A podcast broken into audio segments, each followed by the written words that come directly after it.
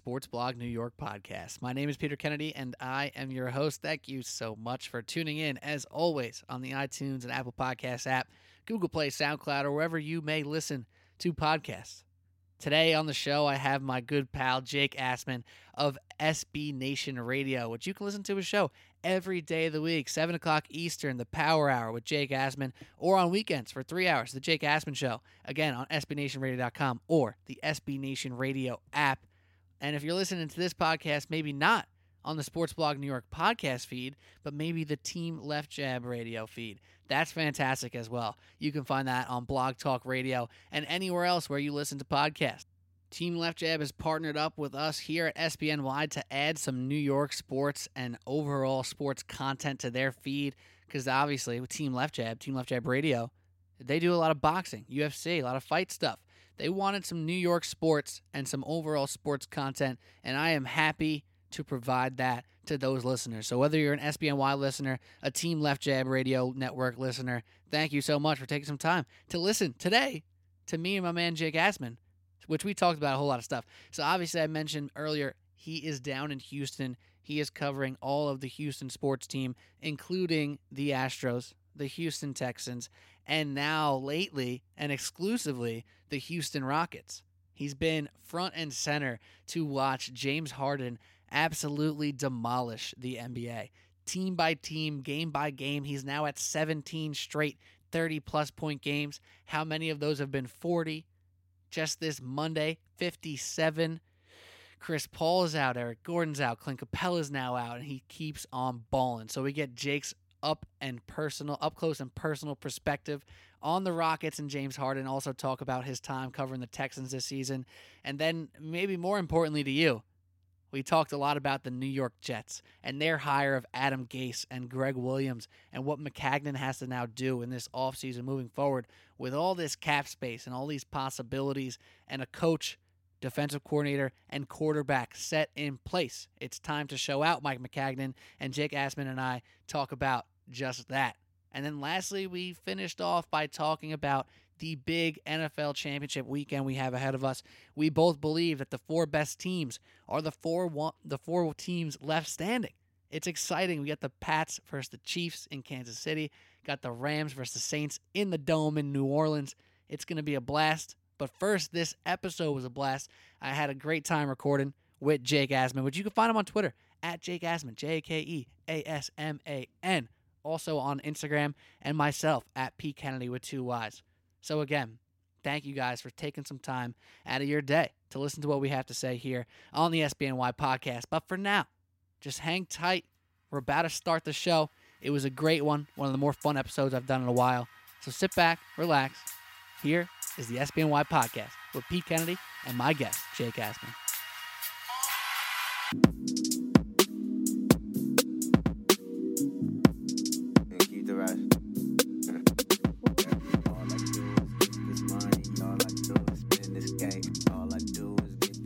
What's up, everybody? You're listening to the Sports Blog New York podcast with your host, Peter Kennedy. Joining me today is my man down in Houston, Jake Asman of SB Nation Radio, the Power Hour with Jake Asman every single night of the week on SB Nation Radio. You can find that on SBNationRadio.com. Jake, happy to have you back on the show. How you doing, my man?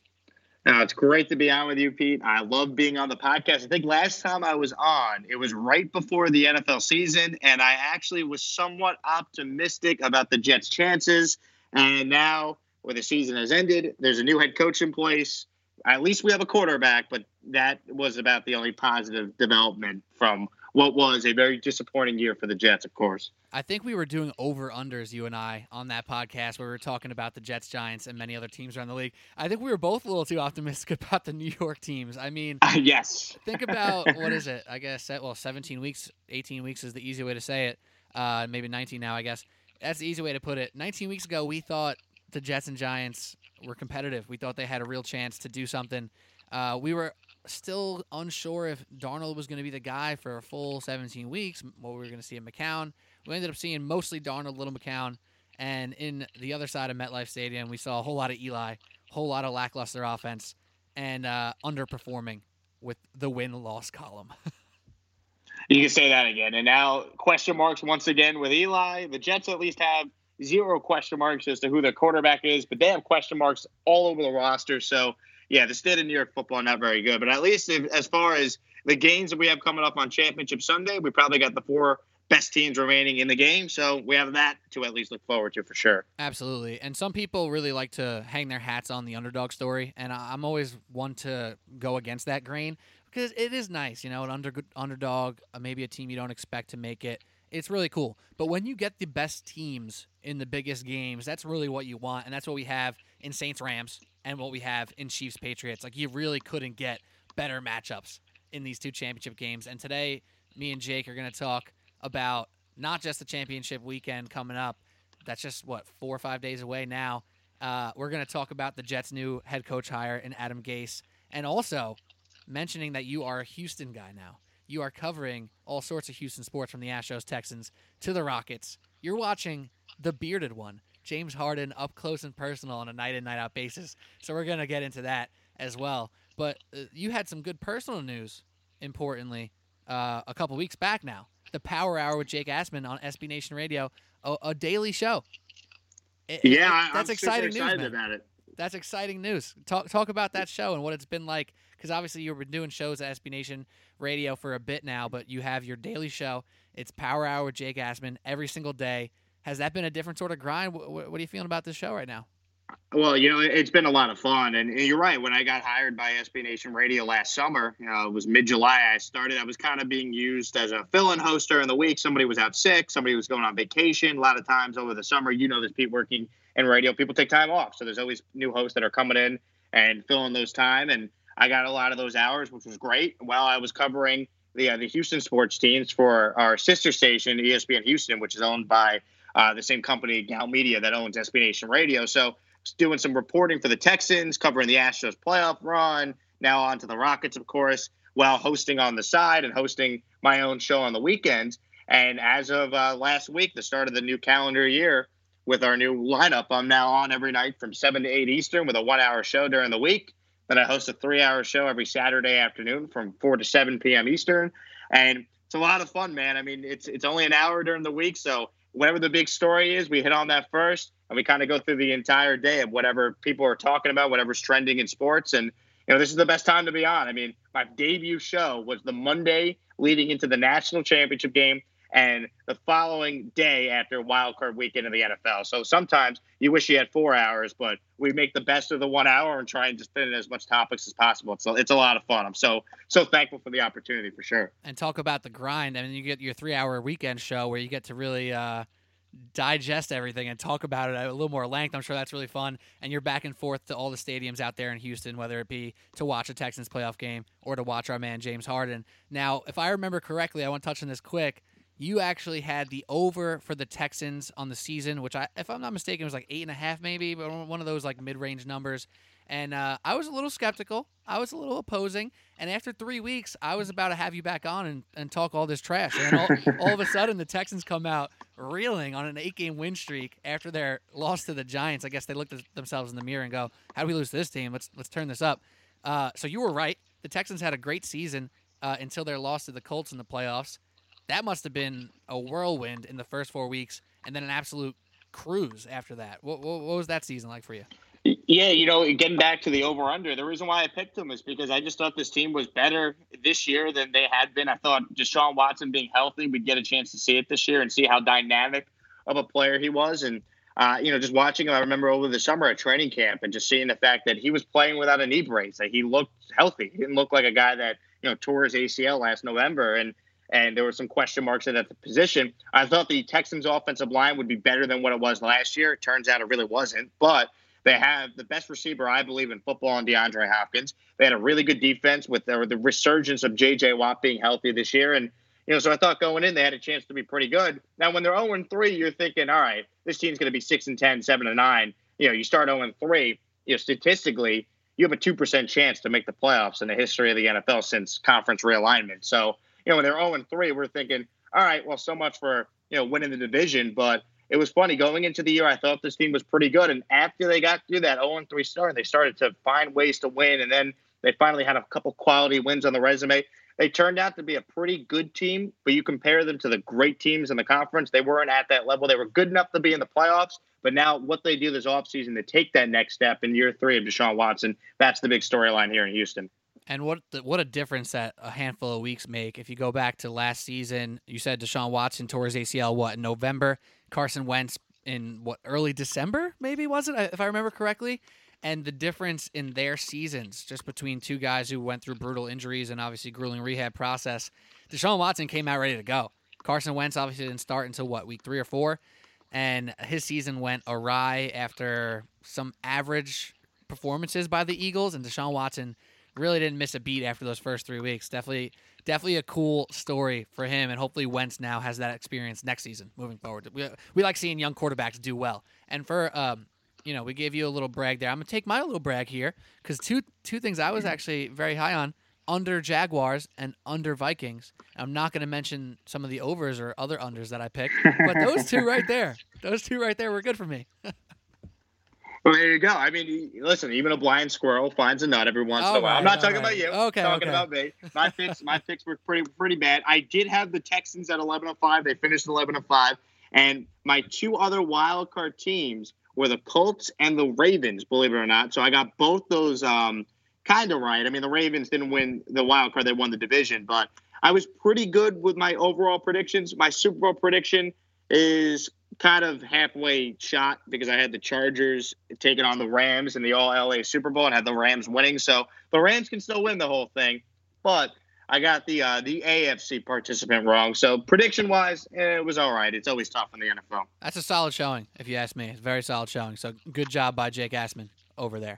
Thank you. But before we get into those championship games, Rams, Saints, and Chiefs, Patriots, let's talk about James Harden because it's been absolutely spectacular watching this man. I mean, 17 games in a row with 30 points. A number of those have been 40 points. Obviously, he threw in a 57-point performance on Monday night this week. It's been spectacular. And maybe, halfway through this streak, the conversation started happening on the podcast and the big TV shows of James Harden's style. And is it fun to watch? Is it exciting? Is it cheap? What is James Harden's iso ball, draw foul, step back three, just drive to the rim like a maniac and dump off alley-oops to Clint Capela, who's no longer with them for a couple weeks? There was a big debate going on. It was like maybe halfway through this crazy streak. At this point, Jake, because I know where you stand, I think you know where I stand, I love this man. I think he's an incredible talent and so fun to watch. Are you hearing this in Houston, or do Houston fans just solely think, this is the MVP, and I don't understand what you guys are talking about? Houston fans are very protective over James Harden. They really love James Harden, rightfully so. The guy's the MVP of the league. In my opinion, I think in your opinion as well, he's the front runner once again. I mean, at this point, you mentioned some of the numbers, but I talked about this even on my show tonight. James Harden has scored 40 points in 14 games this year. That's a franchise record. He's done it in 8 of his last 11 games. You look at what he's been able to do, scoring over 30 points. He scored 30 or more points in 17 straight games. That's the most anyone's ever had since the merger, breaking Kobe's record from 02-03. It's the longest streak anyone's ever had since Wilt Chamberlain did it 20 times in a row in 1964. We're seeing things from Harden that no offensive player has been able to do. And, just the fact that he's able just to go out there and help the Rockets win. In the last 17 games, Houston's 13-4. Harden's averaging over 41 points per game, the best in the NBA during that stretch. And, also throw on 9 assists per game, which is the second most in the NBA over that span. His teammates love him. It's not like there's people divided in that locker room that think, he's putting up big numbers, but, we're not getting our fair share. He has to do it. There's no Chris Paul. There's no Eric Gordon. Now there's no Clint Capela for 4 to 6 weeks because of his ligament damage in his thumb. So, he has to do this, which is the craziest part. Everyone knows that he's the focal point of the team, but they can't stop him. And if you have an issue with James Harden's style of play, don't foul him. I'm at all these games and, teams complain about the foul calls Harden gets. Watch the replay. They're fouling him. There's a reason why he's going to the free throw line. I have never seen someone play at this level in my lifetime, and I don't know if I'll ever get that opportunity again. I tweeted this the other night, watching him go out there and score over 50 against the Bucks the other night. It's like we're watching history night in, night out with this guy. It's unbelievable. It really is. And that Twitter you speak of is at Jake Asman, exactly how it sounds, JakeAsman. There's two things there with James Harden that he speaks very openly about. He says, A, if you don't want to see fouls, don't foul me.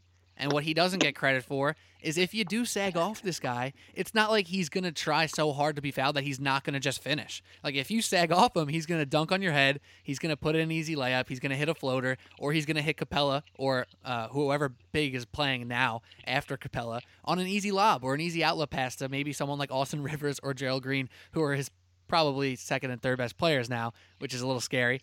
But this dude is open. If you don't want to see me shoot 17 free throws a night, don't foul me. Because the control that he has going to the rim or even stepping back from the rim is incredible. And goddamn, if other players can do what he could do, they would do it. Like, if other people could get to the line 17 times a game, they would try. But they can't because his control is on another level. You're right. He's just playing at a level that you can't stop him right now. And you know, once again, no Chris Paul, no Eric Gordon, now no Clint Capela. He has to do this for the Rockets to win, and they're winning games. You know, Kobe's teammates, they didn't love him all the time when he was taking a million shots and scoring. But Harden's like shooting percentage during this stretch, shooting 43% from the field and 38.5% from three. I mean, he's just been ridiculous during the stretch, and you know, he has to do it once again just because of the injuries. And you know, it's funny. So they won last night, and you know, with Harden dropping 57 points in 34 minutes on the second night of a back-to-back against the Grizzlies, you know, Mike D'Antoni's asked after the game about the performance, and D'Antoni was more impressed with the fact that he was able to go out there and just dominate second night of a back-to-back than the fact that he was able to score 50. It's like we're almost becoming like immune to Harden doing this, but it's like you look at the numbers and how he compares to people in the history of the game. It's downright historic what he's been able to do. And also just the types of shots that he takes. So most people who are three-point shooters, and even when you talk about someone like Steph Curry, most of their shots come from catch and shoot or off screens where they're running, catching the ball and shooting. He's dribble, step back, shoot. Those are difficult shots, and yet this dude is still shooting 38% from three on almost 13 attempts. Like, that is absolutely unheard of. His effective field goal, his true shooting percentage, all those advanced stats are now through the roof as well. Because if you look at his regular field goal percentage, it's only 44. You say, wait a minute. But that's because most of his shots are threes, and they're super challenging. And the free throws really do bug people. But you know what I have to say about that, Mr. Asman? Get over it. Because this dude, man, his handle. Is he now in the conversation for best handle in the league? Because I know Kyrie usually just gets that thrown his way, and Harden might not be as flashy a handler. But if you ask me, he's just as good at handling as Kyrie or anybody else. Yeah, I think he's in that conversation. The other thing about Harden that I think he gets a bad rap about, and just watching him in person, you really notice it. Harden's not as bad of a defender as people try to make it out to be with him. Like, does he have some instances where maybe there's a defensive lapse or two? Sure, but I think every great player has that. Harden, when he needs to play defense, can play defense. And Harden, when he's guarding someone on the post, like analytics, which I know is huge with the NBA fan, like, analytically, Harden is one of, like, the best post defenders in basketball. So I just think another aspect of his game that doesn't get enough credit is the fact that when he has to, the guy could be a really solid defender. So, you know, I knew he was good. He won the MVP, of course. You've watched James Harden, the Rockets, play on national TV a lot. But actually being down here and watching him night in and night out, you just really appreciate just the greatness of what he's been able to do so far this year. So how nervous are Rockets fans now with the injuries? Chris Paul, Eric Gordon, Clint Capela. Literally, when I said that Austin Rivers and Gerald Green might be the best 2 and 3 players on the Rockets, like, that's not really a joke. That's actually kind of accurate. That's a little scary. So are Rockets fans getting a little nervous now with the Capela injury here, or do they just have that much faith in the beard? They know Harden will give him a chance, but, I mean, there's no doubt losing Clint Capela is going to hurt you. Now, you could win against Memphis the other night like they did without Clint Capela because – you know, you're playing a Memphis team that's not great, but Capela, what he brings as a rim protector defensively, what he brings offensively as someone that could kind of open up the offense, knowing that if you play up on Harden, Harden can just throw a lob to Capela and he can dunk it in your face.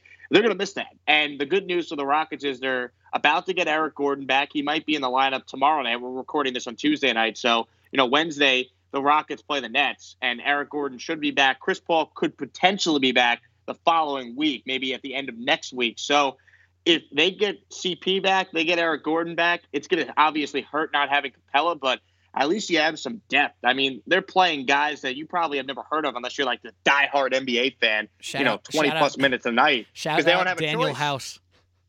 Yeah, Daniel House.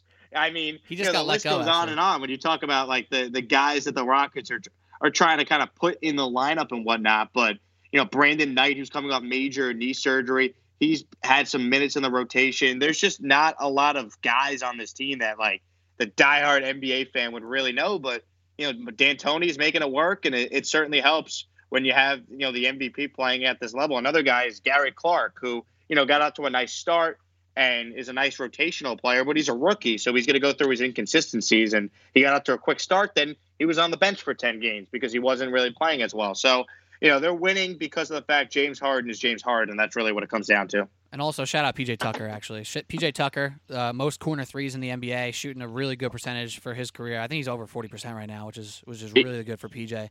And 3-and-D guy. Yeah, absolutely. And toughness, rebounding, defense is incredible. And frankly, though, Eric Gordon really hasn't been good this year. In fact, he's been bad. Like, he has not been the Eric Gordon we got used to over the past two seasons. But they're going to have to figure that out. But, Jake, I got to ask you this. I promised my NBA outsiders, Frank Villani and John Lucas Duffy, who do this podcast with me to talk hoops almost every week at this point.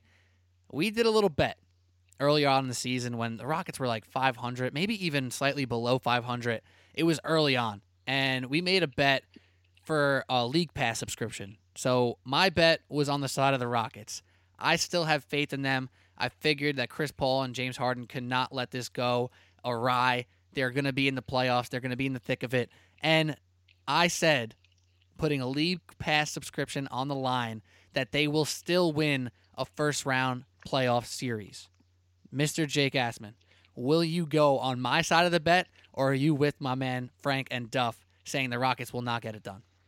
I still think they're going to win a playoff round. I do. I mean, if you asked me this maybe a couple weeks ago, I would be maybe not as confident in saying that. But I just think in the NBA, talent wins. And this obviously depends on health. If Chris Paul and Eric Gordon and Clint Capela aren't there, then you know what? Maybe they could lose in the first round. I think that would be tough. But if they're healthy, right, if they have most of their guys, CP, James Harden, of course, to me, they're good enough to win at least a playoff round. Are they going to get back to the conference finals again? Yeah, we'll see. The West is really good this year, and you know the Rockets obviously are, you know, always kind of holding their breath with Chris Paul's hamstring. That's the big question mark, and they need him. And if they get Harden playing at his best, and they get a healthy Capela, they get your guy PJ Tucker, 3-and-D extraordinaire. I mean, they're good. This is a good team that hasn't had its full collection of stars basically the entire year, but you know, they're right there in the mix in the Western Conference, and I do think at the end of the day, they're still one of the upper echelon teams in the West. So are you willing to split the subscription fee with me for a username and password? I'm in, man. Let's do it. Yes, let's go. I knew that you'd be on my side with this. I needed it. I needed some support here. I'm getting hit from both sides with those two over there. But anyways, Jake Asman, SB Nation Radio, with me today on the SBY podcast. Let's move on from basketball and move on from the Rockets, even though I could talk about what they've been doing for the past couple of weeks for another hour. There's more important topics to talk about, and those are actually, this is a New York topic. It's a big one, and I feel like you are a New Yorker.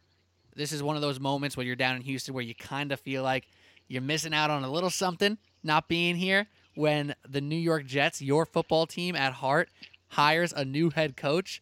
So let me give you the floor here. I know you've talked about it on Twitter, on your show, all that, but Adam Gase is the new head coach of the New York Jets. How are you feeling about this hire, and what's the prospects looking like moving forward?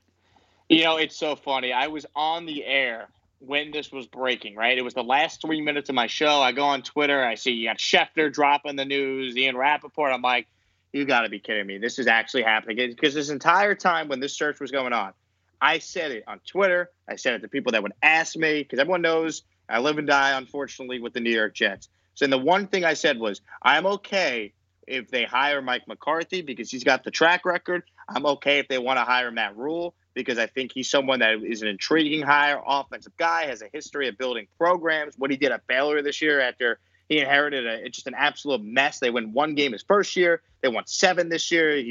Matt Rule to me would have been fine. I was absolutely all in on any of those possible candidates.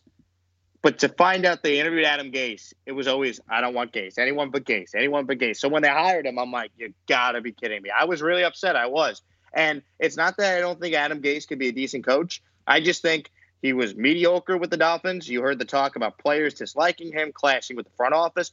All this just kind of raised the red flag to me that if you want to bring in someone with experience, you can't even compare the resumes to McCarthy and Gase. At least McCarthy would be the sure thing. You know what he could do. So I was red hot at the time. But now after having, a couple of days to kind of sit back on it, they're not going to change it. It's done deal. The best the Jets could do now is hope that, Gase could make Darnold this great quarterback. We know he can. And obviously the Gregg Williams hire, I love that. I thought they needed him. They needed someone that could run that defense. The one thing I'll say about Gase that I give him a lot of credit for is he said, I'm looking for a head coach on defense. That is, by definition, what Gregg Williams is. He has a proven track record. The defense will be better. The fourth quarter collapses have to stop. This loser's mentality that the team has, that's got to go away because that was a major issue under Bowles. And if Darnold's the real deal and Gase can get him great, I'm all for it. I would say I went from being really upset about the hire to I'm very lukewarm. My preference was McCarthy, but you know what? So be it. Now it's on Mike Maccagnan to spend $100 million, get the third pick in the draft right, and put a real team around Sam Darnold. Because as a Jet fan, it's the first time in my lifetime that we actually have some hope at the quarterback position. And because of Darnold, I could live with Adam Gase. But now it starts right now. Mike Maccagnan, he's on the clock. He has to put a better football team on the field next year. He has to, because nothing matters with Adam Gase if the roster remains as poor as it is right now. That brings up a lot of questions that we're going to get to. And let me just say this. I was with you moving through this process that McCarthy felt like the guy for me. He has the experience. He was actually at his best when Aaron Rodgers was an up-and-comer and not this Aaron Rodgers we got used to, rolling out and creating plays late in the clock and all that stuff. McCarthy was at his best early on in Aaron Rodgers' career. So I was there. But like you said, that is the past. It has been decided that Adam Gase is the guy. Now, being the dual threat that you are, doing the radio show, understanding how it works there, and then also being at all these press conferences, whether it be with someone like Mike D'Antoni or Bill O'Brien or down with the Astros, the different vibes that you can get in a press conference, especially a big one that's introductory. Those are sometimes weird. They're tough for the coach who's not a media personality to go out there and sell himself. Now, a guy like Mike Tomlin crushes those situations. Adam Gase, clearly, as we saw on Twitter and Instagram, he became a meme in about 4 minutes. And that's just that's just what it was, right? But then Adam Gase, he does his press conference. He looks like a freakazoid, looks like a robot. And everybody's like, wait a minute, who did we just hire? Like, what's wrong with this guy? Can he even look at something for more than a second? Which we'll get to our Twitter questions in a little bit. But then he goes on the Michael Kay show. And then the next day he goes on Mike Francesa, the two big, obviously, local talk shows here in New York, the two most important talk shows here in New York. And he's a completely different guy. He sells himself. He sounds like a human being. He talks about what he loves, which was basically football. And I got a vibe from him, not in the press conference, but on these radio shows, that he's a grinder. Football is by far the number one thing in his life, and his family almost wishes it wasn't as much, but he's okay with that because they stay by his side. His words, not mine. And he seems extremely passionate about building that coaching staff, which is what you mentioned with Gregg Williams. That's an absolutely great hire. This dude was the head coach of the Browns for what were they when he took over? 3 and something, and they went 7-8-1. Two. Yeah, I mean, Gregg Williams did a great job. And just, Pete, to your point, I'm so happy you brought up the K-Show interview with Gase, and I know Big Mike had him on, I think, today, as we're taping this on a Tuesday night. I didn't hear the Francesa one, but I heard the K one.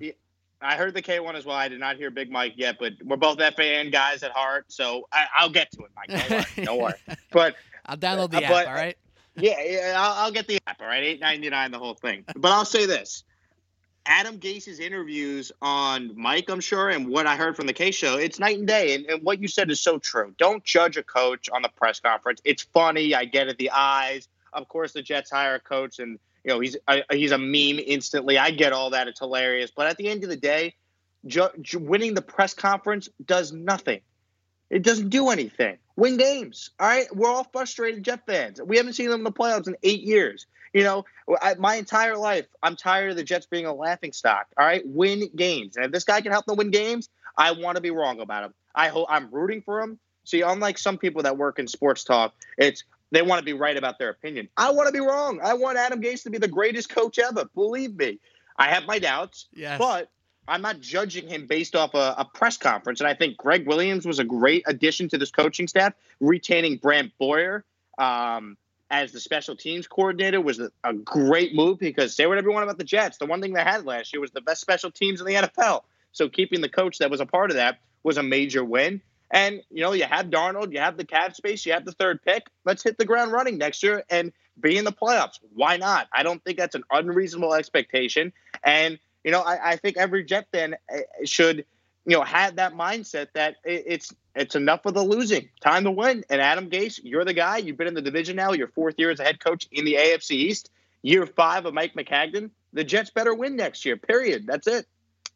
And if you were questioning Jake's inner New Yorker, no more need to question. There it was, baby. That's it. That's what I'm talking about. That's some Jet fan pride right there coming out. I'm so frustrated with this team. It's just every day. And like being down here in Houston, everyone comes up to me and they just want to talk about the Jets because they just see the passion. And it's just like, they don't understand. It's like, it's painful. It really is painful. And I want to see the Jets win. I want to see the Jets win for guys like Joe Beningo. Like, they're like the real Jet fans whose entire lives have been misery outside of a handful of years. It's time to win. You know, every team in the NFL seems to be able to go out there and have this magical season and get it done. You know, why not the Jets? And now that Darnold's in place, who I, from the beginning, felt is going to be a star, there's no reason why they can't do it. Now it's on this GM to get it right. And God forbid the Jets make some splashes in free agency, and then the Nets make some splashes in free agency. Our other friend Evan Roberts is gonna have a heart attack on air. Evan Roberts, he's ready for the Nets to win a playoff series. You know, according to Kenny Atkinson, they're not there yet, but the Nets have turned it around, baby. I'm excited to watch them play in person Wednesday night. It's gonna be fun. And I'm glad you brought up the press conference and like how overrated it is to win a press conference. To do the New York juxtaposition right here. We've seen the Knicks win press conferences for years. Yeah, Phil Jackson won the press conference too. How did that work out? Derek Fisher was like, this guy, man. He was, you know, head of the Players Association, stand-up guy, champion. He was gone in a year and a half. He couldn't win a game. I mean, granted, his team stunk, but, like, come on. It means nothing. I mean, Rex Ryan, as much as I love the guy, in his first 2 years were some great moments. I mean, Rex Ryan said he wasn't going to kiss Belichick's rings. I mean, great. It was great at the time. It was fun, but it didn't lead to a championship. Like, I don't care what you do at the press conference. Bill Belichick has the worst press conferences out of anyone in sports. You could make the argument. Who cares? He's got 5 rings. It doesn't matter. Just win games. Like, I've seen serious people try and like use the Adam Gase press conference as like a knock against the guy. Who cares? And if you want to know more about the guy, do what Pete just said and listen to him on K, or listen to him with Francesa, and you actually get a chance to learn more about the guy and not, you know, talk about the guy's eyes, which I can acknowledge it was hilarious. It was hilarious. But like, I want to see them win games. I don't want to talk about the coach's eyes. I don't care. Oh, man, it's really great. That's New York sports in a nutshell, though, you know, because half the people are like me and you, and they're like, come on, like, look past it. He's a real football guy. Like, he's a grinder. He's like a nut with film and all this stuff. And then half the people are like, you see that guy's eyes? He's a psychopath. Like, it's just the perfect New York storm that we got with that Jets press conference. But we got to talk about some other things with the Jets, the big picture questions here that Adam Gase will obviously have a hand in, but it really does come down to more of Mike Maccagnan. So I got a question from friend of the show, fellow podcaster, has been on the show as well, Tom Hillier, Fantasy Football podcast, Run Up the Score. He said, for the Jets to be able to afford Le'Veon Bell, is that a blessing or a burden? And I thought it was a very interesting question, because if you think very simplistically, if you have a chance to get a guy like Le'Veon Bell, do it, right? You have the money. Jets have a ton of cap space. Go for it. But as we've seen now in the NFL, what do star running backs mean? What was the Steelers' offense able to do without Le'Veon Bell? So where do you land on how to use this cap space, and would you like to see the Jets go after a guy like Le'Veon Bell, or even his former teammate, I'll call him, in Antonio Brown? A great question, and I have debated this with Jet fans for the last couple months. To me, we'll start with Brown, because I think this is an easy decision. No, you don't go after Antonio Brown. A couple things on him. He would cost a lot to acquire. It's not like the Steelers are just going to give him away for nothing. You're not trading the 3rd pick in the draft for him, and the Jets don't have a 2nd-round pick. So what could they really give up for Antonio Brown? 2 third-round picks for a 31-year-old wide receiver that has character issues that just derailed the Pittsburgh Steelers franchise. That's the guy you want to acquire. I just don't think it makes sense for the Jets. But Le'Veon Bell, to me, does make sense because, one, he's a free agent. Two, you have all this cap space. You have to spend it on somebody. And three, Sam Darnold is on his rookie deal. So everything the Jets do should be to surround Sam with as much talent as possible. And if they could get Le'Veon Bell and only have to guarantee the first 2 years of his deal, which by all accounts, that's probably what it would take to get it done, I have no issue with bringing in Bell because I don't even just look at him as a running back. I look at him as someone that could also be a receiver. The guy would routinely have seasons where he'd have over 100 catches. And this team needs talent. You know, Robbie Anderson is here. They re-signed Quincy Enunwa long-term. So, okay, 1 and 2, not bad. Still probably need a better number 1 wide receiver. But those guys aren't bad. Chris Herndon is a solid find by Maccagnan in, the 4th round. Solid tight end acquisition there for Sam. The Jets need playmakers. And Le'Veon Bell can help you out of the backfield. He can help you as a wide receiver. If you got to overpay for him, you overpay for him. You're not paying Sam Darnold any money. That's why the Rams could pay Todd Gurley early. That's why you look around the NFL, you could pay your great players all over the roster because you're not paying your quarterback any money. So Le'Veon Bell, to me, I understand he's not the perfect player, and he has had issues in the past. To me, he's a free agent. It's just money. You have the money. You got to spend it anyway. Why not? That's why I think Le'Veon Bell would make a lot of sense for the Jets. And I really like your point there talking about the Rams and how they're able to, pay all those defensive players and Todd Gurley. And if you think about the 4 teams left in this playoff, you really have 2 sides of the spectrum. One side is the one you just mentioned, Jared Goff being in his 3rd year, Patrick Mahomes being in his 2nd year. Those guys are making nothing compared to everybody else on the team. You can spend heavy where you need, whether it be D-line, defensive back, linebacker, or O-line or playmakers. It doesn't matter. Whatever you need to spend on, do it now while your quarterback is controllable and cheap. The other side of the spectrum, Tom Brady and Drew Brees. Obviously, their salaries are much higher, but they are past that point of the crazy Matt Ryan, Matt Stafford, Aaron Rodgers super contract where they took the pay cuts because they realized, hey, I kind of need some help around here. Like, hey, I'm kind of loaded anyway. I don't need it. So you have 2 sides of the spectrums. You have the veteran quarterbacks who decided I don't need to be the highest paid quarterback in the league right now, and then you have the 2 guys on rookie contracts still. And while the Jets have Darnold on that rookie contract, it's your time to strike. The Eagles last year, even though Foles ended up being the guy, they did that based off of Wentz being controllable. So it makes sense to me. You have that money. You got to spend it. And Maccagnan's job, man, it is looking more. I don't want to say up in the air because you got to see what he does here. But this is do or die for Maccagnan. No doubt. I mean, this is it for Mike Maccagnan. He's in year 5. I mean, the guy, quite honestly, I wanted them gone this year. I wanted the Jets to completely start fresh with a brand new regime. You had the salary cap space. Thanks for Darnold, Mike. We'll see you later because this roster, quite frankly, is not good enough. Look at the skill position players this guy has tried to draft. Chad Hansen, Adarius Stewart. Half these guys are out of the league.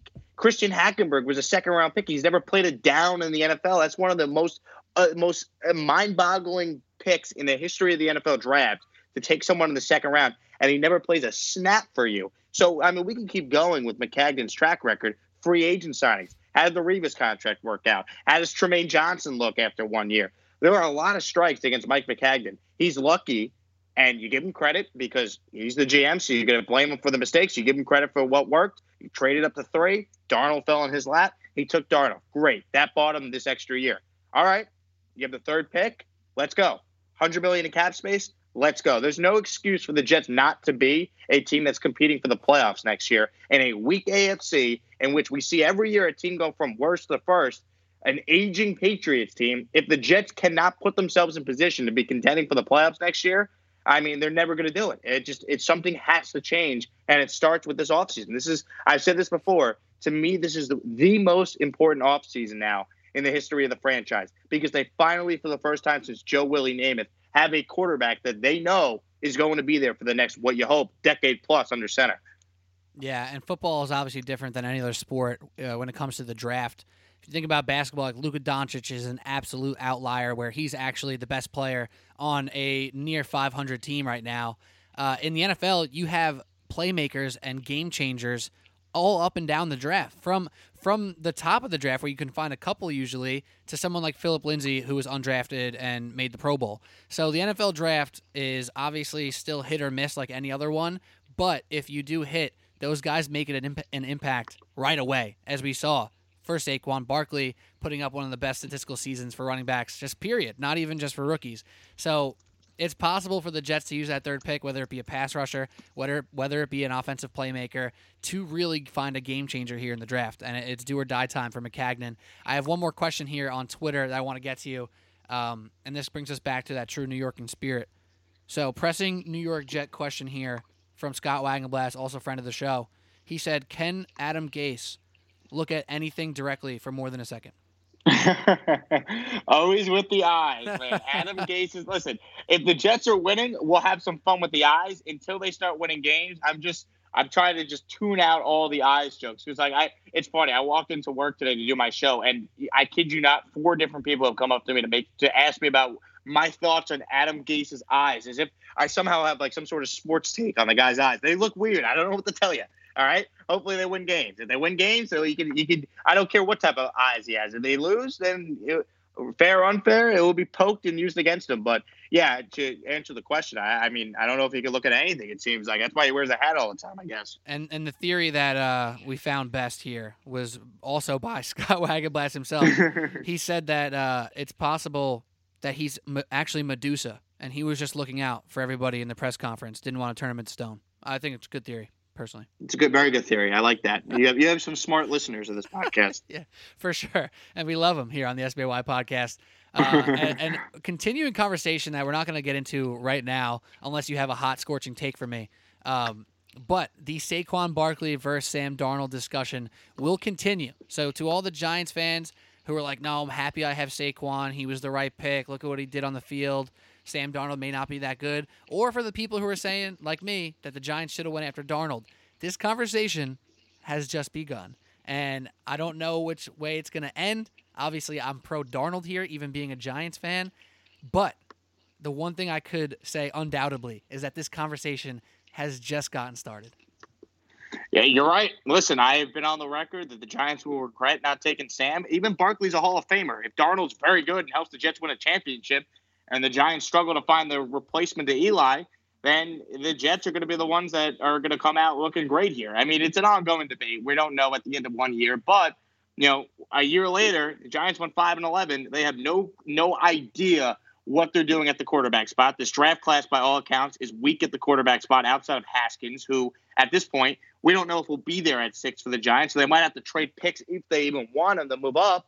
Eli is going to be the quarterback, I think, until, you know, his age 57th season, if you talk to some Giants fans, because apparently Eli Manning could do nothing wrong, and that no one can seem to acknowledge that he's not the same player he once was. Doesn't mean you can't win games with him or he can't have some nice moments, but, I mean, the idea that it's always the offensive line and Eli has nothing to do with the fact that 5 of the last 6 years the Giants have finished with a losing record, that to me is laughable. But, hey, Giants fans, keep telling yourself that Eli has nothing to do with anything.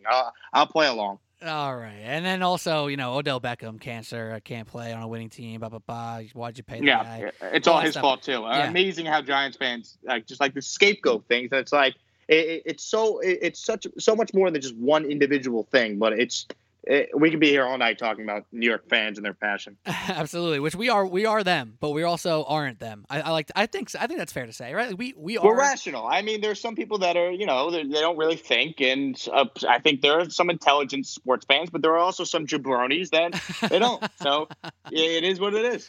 I love it. I really do. And I won't blame Odell Beckham. You know, if the quarterback was good, the O-line was good, and the defense wasn't, you know, crap in the bed in the second half of every game, then maybe I would say, you know, maybe this Odell guy isn't doing something right. But until all those other things are great, I ain't putting the blame on Mr. OBJ. But Jake Asman, at Jake Asman on Twitter, and also underratedly on Instagram, too. With a lot of people in the sports media world, we always are so focused on Twitter. But if you're interested in some good press conference moments, some very great pictures of you next to James Harden during a press conference, then definitely hit up Jake Asman on Instagram as well, also at Jake Asman. You know what people really like, Pete? They like the media spreads I've been doing. Yes. So like anytime I post like a press conference, you go to like, if you cover a game, usually there's like a media dining hall. So in the pregame, the team, the Rockets, like you pay for like $7, you get like a buffet spread or whatever they're serving. NFL is the best since there's only 8 home games. They serve you free food, so you don't even pay. It's just like an unbelievable like selection of like food items to eat in the pregame. So I would always like Snap or Instagram story like the media spreads, the food spreads in the press boxes, and people seem to love that. So if you like food and you want to see what fat beat writers eat at games, yeah, Instagram is your go-to for that. If you want to see close-ups of DeAndre Hopkins, J.J. Watt, James Harden, Chris Paul, and the media spreads during the game, Jake Asman on Instagram right there. It's great stuff. And also, if you want to listen to Jake Asman and you like what you've been hearing throughout the show so far today, SB Nation Radio, SBNationRadio.com. Go on the app. You can listen to his show every single night, 7 o'clock Eastern time, the Power Hour with Jake Asman. And if you like what you're hearing so far today between Jake and I, Sports Blog New York podcast, iTunes, do the whole rate review thing. You know what it is.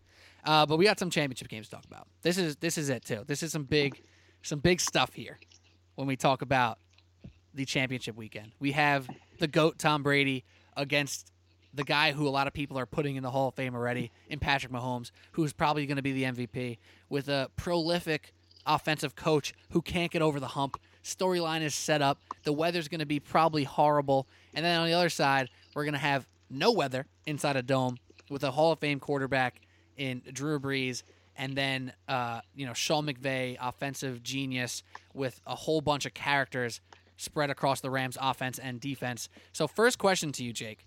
What game are you more interested in, or what game are you more excited to watch? It's a very good question. I think the game I'm more interested in is the Patriots and Chiefs, because I hate the Patriots, as you know, so I'd be actively rooting against them. This time of year, we've reached the stage where it's hashtag anybody but New England. That's the team I root for in the postseason. So I will be actively rooting against the Pats. So that game interests me just because I don't want to see him go to another Super Bowl because, I mean, we don't need that. Nobody needs that. But I think both the games this weekend are both the games on Sunday, I should say, are awesome. I mean, you get four of the teams remaining. I think they're the four best teams. We talked about this at the top. You know, you look at the scoring that all four of these teams have. It's the top four scoring offenses going at it. And, you know, both the matchups on Sunday featured a game that we saw in the regular season that was awesome. Rams Saints. First time they played was an absolute shootout, 45-35, the final in New Orleans.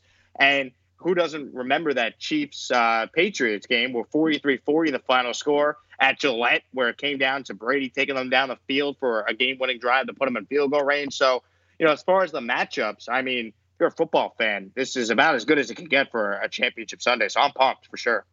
It's going to be fantastic. I almost kind of wish the weather wouldn't be, like, horrible in Kansas City, because as fun as it is to see some snow on the ground or to see the breath coming out of the helmets on every single snap, there is something really nice about a clean-cut game with some good weather where you can just watch the best players be at their best. So I'm a little bit upset, but that's also kind of not fun. That's not a fun take. A lot of the fans love to see the snow, so I'm not going to get upset about that.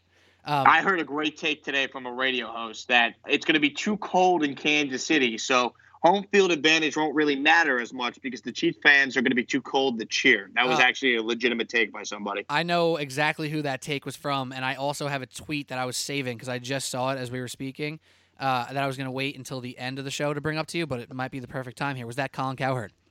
Let's just say it was Colin Cowherd. It very well might have been.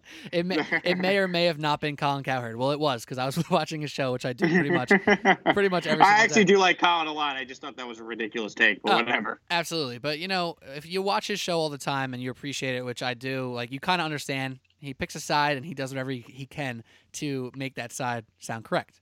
But on the other side of Colin Cowherd, and sorry to go backtrack to the Jets here for a second, I just saw this tweet from him that you might like very much. You ready for this?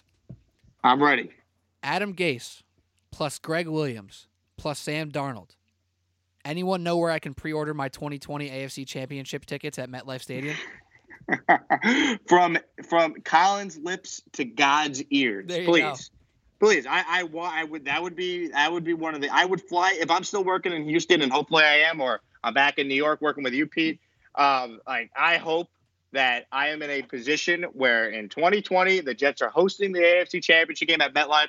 I will be in the building. I don't care what it takes, but we'll see. Can they win 8 games first? I mean, can we go above 500? I mean, please. Like, I love Sam Darnold as much as the next guy, but like, we're talking about the Jets here, so let's relax, everybody. But listen, Colin, you want to say that? God bless you, my friend. Well, between the Ski Max in Kansas City and Sam Darnold, Colin Cowherd is definitely a little hot on his takes, but I love it. All right, let's go. Let's get back to these games. So we'll talk first about that game in Kansas City, and that includes the Patriots, obviously, and Tom Brady, and they're underdogs. It's not something we're used to saying come this time of year, but they are on the road, and there is statistical evidence saying they're obviously much better at home, like most teams. And most of their roads to the Super Bowl have been via Foxborough. So this one's a little different, and that's why the spread is -3 Kansas City. When you saw this line, if you saw this line, which I assume you did, a little shocked, kind of what you expected. Which way you leaning so far? You know, I was not shocked. I thought the line probably would be Kansas City -3. I mean, you know this. Vegas normally gives 3 to the home team. The Chiefs are the home team. The first time these two teams played, it was a 3-point game. Both teams have great quarterbacks. Both teams are battle-tested now.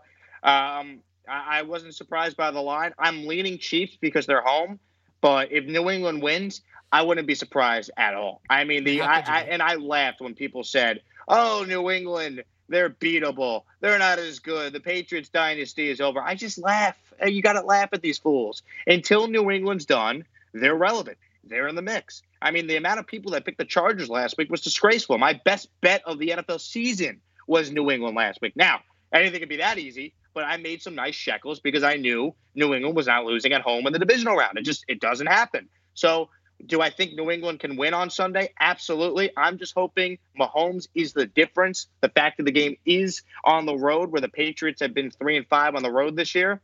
You combine all that, I lean Chiefs, but I really don't feel good about this game one way or another. So there's something I've been kind of, working out on this podcast or saying on this podcast, and I don't know exactly – if it's, scientific or unscientific or what, but there's obviously the rumblings of Andy Reid's shortcomings in big games, and I want to get your take on this. So, obviously, with Alex Smith, they have had a lot of struggles in the playoffs, and now Patrick Mahomes is here. So, on one hand, you want to think about Andy Reid's offenses over the past, 5 years he's been in Kansas City, or maybe longer than that. They've been awesome in the regular season. There's always a point where they slow down a little bit, and obviously there's struggles in the playoffs. My take in about week 4 was I'm not just going to give this throne to Patrick Mahomes because of Andy Reid's shortcomings, but if there's a quarterback in this league who has the extra juice to kind of make up for it, or when the play calls comes up a little short, you need a quarterback to make the extra play. I think Mahomes could be that guy, but how much stock do you put in the easy take of Andy Reid just hasn't won the big game, or Andy Reid can't win the big game? Do you buy into that? Do you think Mahomes is the answer? Where do you lie on this? Yeah, I think there's something to it, but it was also Andy Reid can't win a home playoff game, and the Chiefs haven't won a home playoff game since 1993, and that straight broke last week. So I'm friends with the Chiefs fan that Alex Gold of the Gold Standard. He's on from 10 to 1 Eastern on our network. Nice plug. A little plug there for you. But Alex is a diehard Chiefs fan. He's flying home on Saturday to go to the game on Sunday with his family. He's had season tickets forever. He has said, expect the Chiefs to lose. But he always said, if they win the home playoff game of the divisional round, he thinks they can win the Super Bowl. They needed to get past that hump. And I think because they got past that hump and Mahomes played as well as he did, I don't think that Andy Reid factor or is going to be an issue. I think the Patrick Mahomes factor is the difference. I mean, we've never seen Andy Reid have a quarterback that's this good, and I get it. Mahomes is 23 years old. He's in his second year in the league. He doesn't play like it, and I get it. Belichick is Belichick. I just think the Patriots are a different team away from Gillette Stadium where you combine the playoff game, they went 9-0. This game's an Arrowhead. That's got to count for something. I like the Chiefs to find a way to get it done. Don't feel great about it, but I do think the Chiefs are going to win the game. And if you think about Patrick Mahomes, I mean, all the highlights that you see are kind of the exceptions, kind of the juicy plays that I'm talking about that can maybe help them get over that hump. But realistically, where he's really racked up his stats of the MVP season he's put in so far, they've been in rhythm. They've been in the pocket. They've been a part of the offense. Even some of them have been a half a yard flip forward to Tyreek Hill, who just ran 40 yards up the seam. But we see the no-look pass. We see the 70-yard bombs down the field. But realistically, some of those may not exist in a snowy, freezing cold Kansas City on Sunday. Nonetheless, though, he has been extremely impressive in the pocket within this the flow of the offense. So I'm with you. I'm going Kansas City here, and I'm going to go one step further. I'm actually picking them. Like, I'm picking Kansas City. I'll take them -3, but I know me. I will buy it to 2.5 and take it at -150 odds, just because I'd rather that than push on a 3-point win. I do have confidence though in the Chiefs and the Patriots on the road. You can't count them out. Like you said, you never count them out until they're actually out. But I'm going Chiefs here. And I think Damian Williams has really proven he's not that much different than Kareem Hunt. He's been a very physical, abusing running back so far. And the defensive line, in a game where the Patriots are going to try to run the crap out of the ball, the defensive line looked fantastic last week for the Kansas City Chiefs. They abused what we thought of one of the best offensive lines in the Indianapolis Colts. So I'm pro-Chiefs. Their defense got a horrible rap, rightfully so, all year. But they showed up last week, and I expect them to do it again. I totally agree. And we talked about the Chiefs' defense being a mess. Statistically, at home in the regular season, their defense only allowed 19 points per game. So they played better at home. I think the cold weather, I don't think that's going to affect either team one way or another. I think both teams can play in the cold. So, this game will come down to me, the advantage of being the home team and the fact that I trust Patrick Mahomes and the Chiefs to find a way to win that game at home. That's, to me, is the difference in the game. So we're both on the Chiefs here. That could be really, which is probably not good, but yeah, We'll see. It could be really good or really bad. Like you said, we shall see. And that's always the best thing. You spit out all these takes on air, on podcasts, on your show, whatever. And at the end, you just go, but we'll see. Yeah, nobody knows anything at the end of the day. That's what makes sports fun. For real. And that's why we love talking about it. And we have one more game to talk about: New Orleans Saints at home versus the Los Angeles Rams. Now, obviously, the Rams were the talk of the NFL for maybe the first half of the season. It was Rams and Mahomes, and we were looking forward to that incredible Monday night matchup we had, 54-51, which the Rams came out on top. But they really did slow down in that second half of the season, or maybe even a little after the second half, like 12, 13 games in. But they played really great last week against the Cowboys, especially running the ball offensively. It looked like they were going to win by a larger margin, but the Cowboys really fought, made it tighter. And obviously the Eagles played a hell of a game against the Saints until the end, where they couldn't score in the second half, and the Saints really tightened up. So first impressions with the Saints, also -3. I think they're actually -3.5. What's your first impressions there? I said before the playoffs started, I like the Saints to get the Super Bowl because I don't see a team going into the Superdome and winning. But that was certainly put to the test last week when the Eagles were up 14-0, and we're thinking, holy crap, this Nick Foles thing is happening again. That being said, I thought the Saints last week showed why, to me, they're the best team remaining out of the four. That defense made plays. The special teams by our good friend, Coach Mike Westhoff, coming out of retirement, helping on that fake punt on 4th and 1, was a huge play in that game. And I just think you look at what we saw from Drew Brees and the fact that he just knows how to make plays and win games. And that 23-play drive that took up the entire third quarter was a statement. And as good as the Rams are, to me, going into New Orleans is a lot to ask for. I get it. It's tough to beat the same team twice in the same year, but I lean Saints. If it's 3.5, I think I'd take the Saints. If it keeps moving up, then maybe we'd start to consider the Rams. But I think the value is taking the Saints just because for what they've been able to do at home has been incredible. And this may be based off of truth or not. I don't know. You can tell me. But when you see 3.5, it's almost like they're begging you to take the 3.5 because it's, if they didn't think it was that decided, they would leave it at 3 and just kind of leave it as a crapshoot, give the home team 3 and call it that. But calling it 3.5, they're like, you want that 3 points, you could win if they only win by 3. Exactly. Maybe what you should do is take the Saints line from 3.5, you buy it down to 3 just to be safe, and then you take New Orleans if you think they're going to win the game. And we know from our last conversation, I'm a point buyer, man. I buy those points because, you know what, they may not help you all the time, but when it helps you, it feels great, good, right? It feels good. It feel great? It feels really I'll tell you good. What, I will give you a perfect example. I'll always remember this. The line in that Rams-Chiefs Monday night game, 54-51, was 3. I had the Rams. I bought it from 3 to 2.5. I won. It's worth it. Boom. I was also very proudly on the other side of that Cowboys the Seahawks backdoor cover when the Cowboys. Oh, that killed me. I was on the Cowboys too. That killed me. I was on the Seahawks side of that. It felt great. I saw those videos from Barstool and whatnot on Instagram with Cowboys fans freaking out, and I was like, yes, this is great. Yeah, it's terrible. You got to buy the points, man. I am in the Pete Kennedy school of point buying. You got to do it. Get it. I like that. I like that title there too. But back to this game here, it comes down to, can the Rams run the ball, right? I don't think we're going to expect Jared Goff to win this game. I think that's fair to say. If they're going to win this game, it's going to be Todd Gurley and C.J. Anderson and this defense coming out and putting some pressure on Drew Brees, getting him off his spots. Because what we know happens when Drew Brees has a little bit of time, he finds Michael Thomas about 12 times a game for 150 yards and a touchdown. And that just becomes hard to stop when this dude, Michael Thomas, is having huge first downs on whether it be a long third down conversion or early on first and second down. Michael Thomas is a first down machine. And you said DeAndre Hopkins might be the best receiver in the league. Michael Thomas might have something to say about that. He's in that conversation for sure. I mean, he took over that game. That was so impressive what he did in that Eagles game. Literally in the second half, he was unguardable. It was amazing. It was incredible. And you see the speech by any chance? Drew Brees' pregame speech. He was in the little. No, I didn't see it. Well, it was great. Vintage Drew Brees just making you want to run through a wall, and Michael Thomas was right behind him, right in line of the camera. Just looked like a possessed man, ready to do whatever he had to do, and he pretty much did. So I'm kind of feeling though, there's a couple banged up players on the Saints defense. I think the Saints DBs really did a good job of pressing the Eagles receivers and making them uncomfortable in the second half. I don't think that'll happen as much if the Rams can run the ball, because the Eagles' run game just isn't what the Rams could be. So I actually like the Rams here.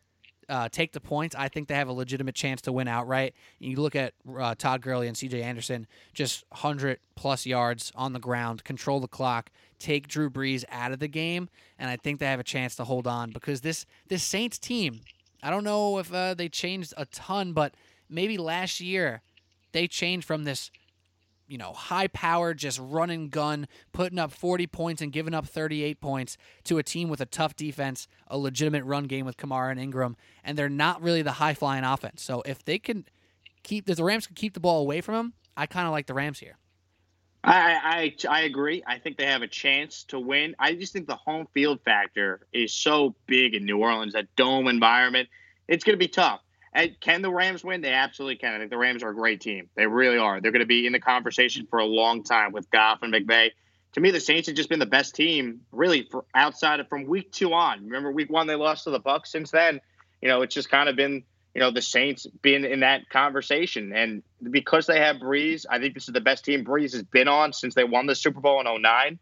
I like the Saints, but that's what's great about this weekend, because I think the matchups really could go either way. I think if I told you, we're going to get, Patriots and Rams in the Super Bowl, would you be surprised? I don't think you'd be that surprised. I just think it's very evenly matched in both the NFC and the AFC, which is great. It should be an awesome weekend.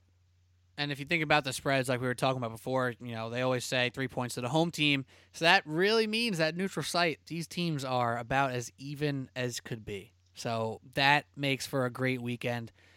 Jake, you have any last thoughts on the championship weekend before we start to close this thing out? Anybody but New England. So Chiefs, please get it done. If not, we're going to need the Rams and the Saints, whichever team wins, to step up. I am so disgusted with the Patriots in the Super Bowl. I'm fortunate enough, Pete. SB Nation is sending me to Radio Row this year in Atlanta, baby.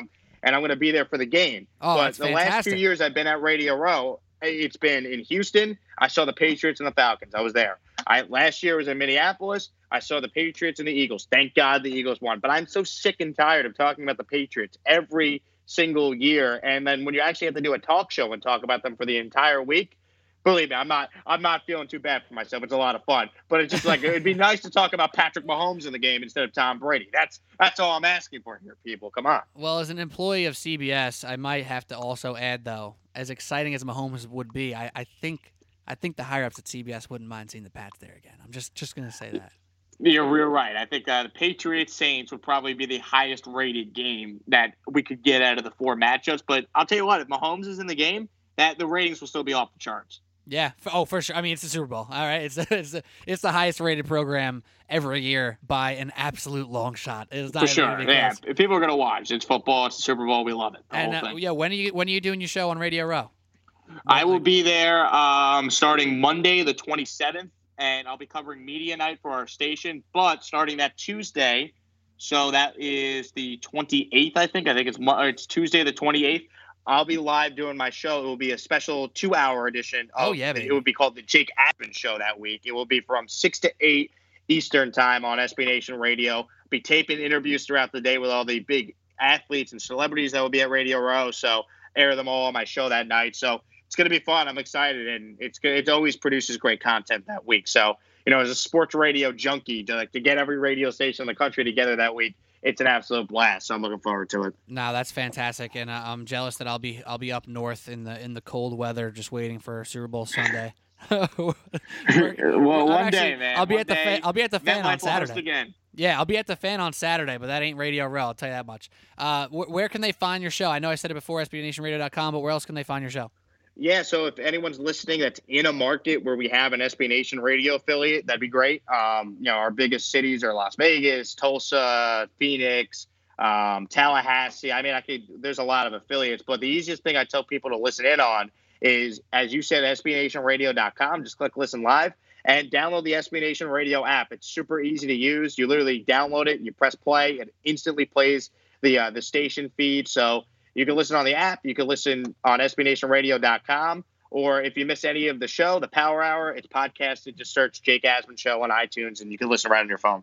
And you could also follow him on Twitter at Jake Asman and Instagram at Jake Asman to find out all that stuff all the time and be reminded of it. Jake, this was an absolute blast. Let's make sure the next time you're here isn't with this much space in between. That is true. Next time we do this, it will be a lot sooner, and I always love coming on, Pete, so happy to do it anytime you need me. And, yo, if you ever need that NBA draft guru, I'm using your words, not mine. I'm going to be ready for you. Listen, Pete, a lot of people don't know, but Pete, when I was doing a morning show at a internet station on Long Island called Sports on the Go One Radio, Pete came on to talk about the NBA draft, and he was spitting some fire takes. It was exactly what the audience wanted that morning. It was tremendous. We will have to do it again, but this time on national radio. Oh, that's what I'm talking about. It may not be what they wanted to hear, Jake. It's what they needed to hear. They need it. Yeah, of course. They need it. Everyone needs a little Pete Kennedy. The Luka Doncic takes were strong, and I'm proud. I'm very proud. Also, you nailed it. Hey, you nailed it. Kevin Knox looking pretty good as well. But Jake Asman, at Jake Asman on Twitter and Instagram. Find his show on SBNationRadio.com, SB Nation Radio app, the Power Hour with Jake Asman. This has been a Power Hour here on the Sports Blog New York podcast. I'm Pete Kennedy, and shout out to you, Jake. Thanks for coming on.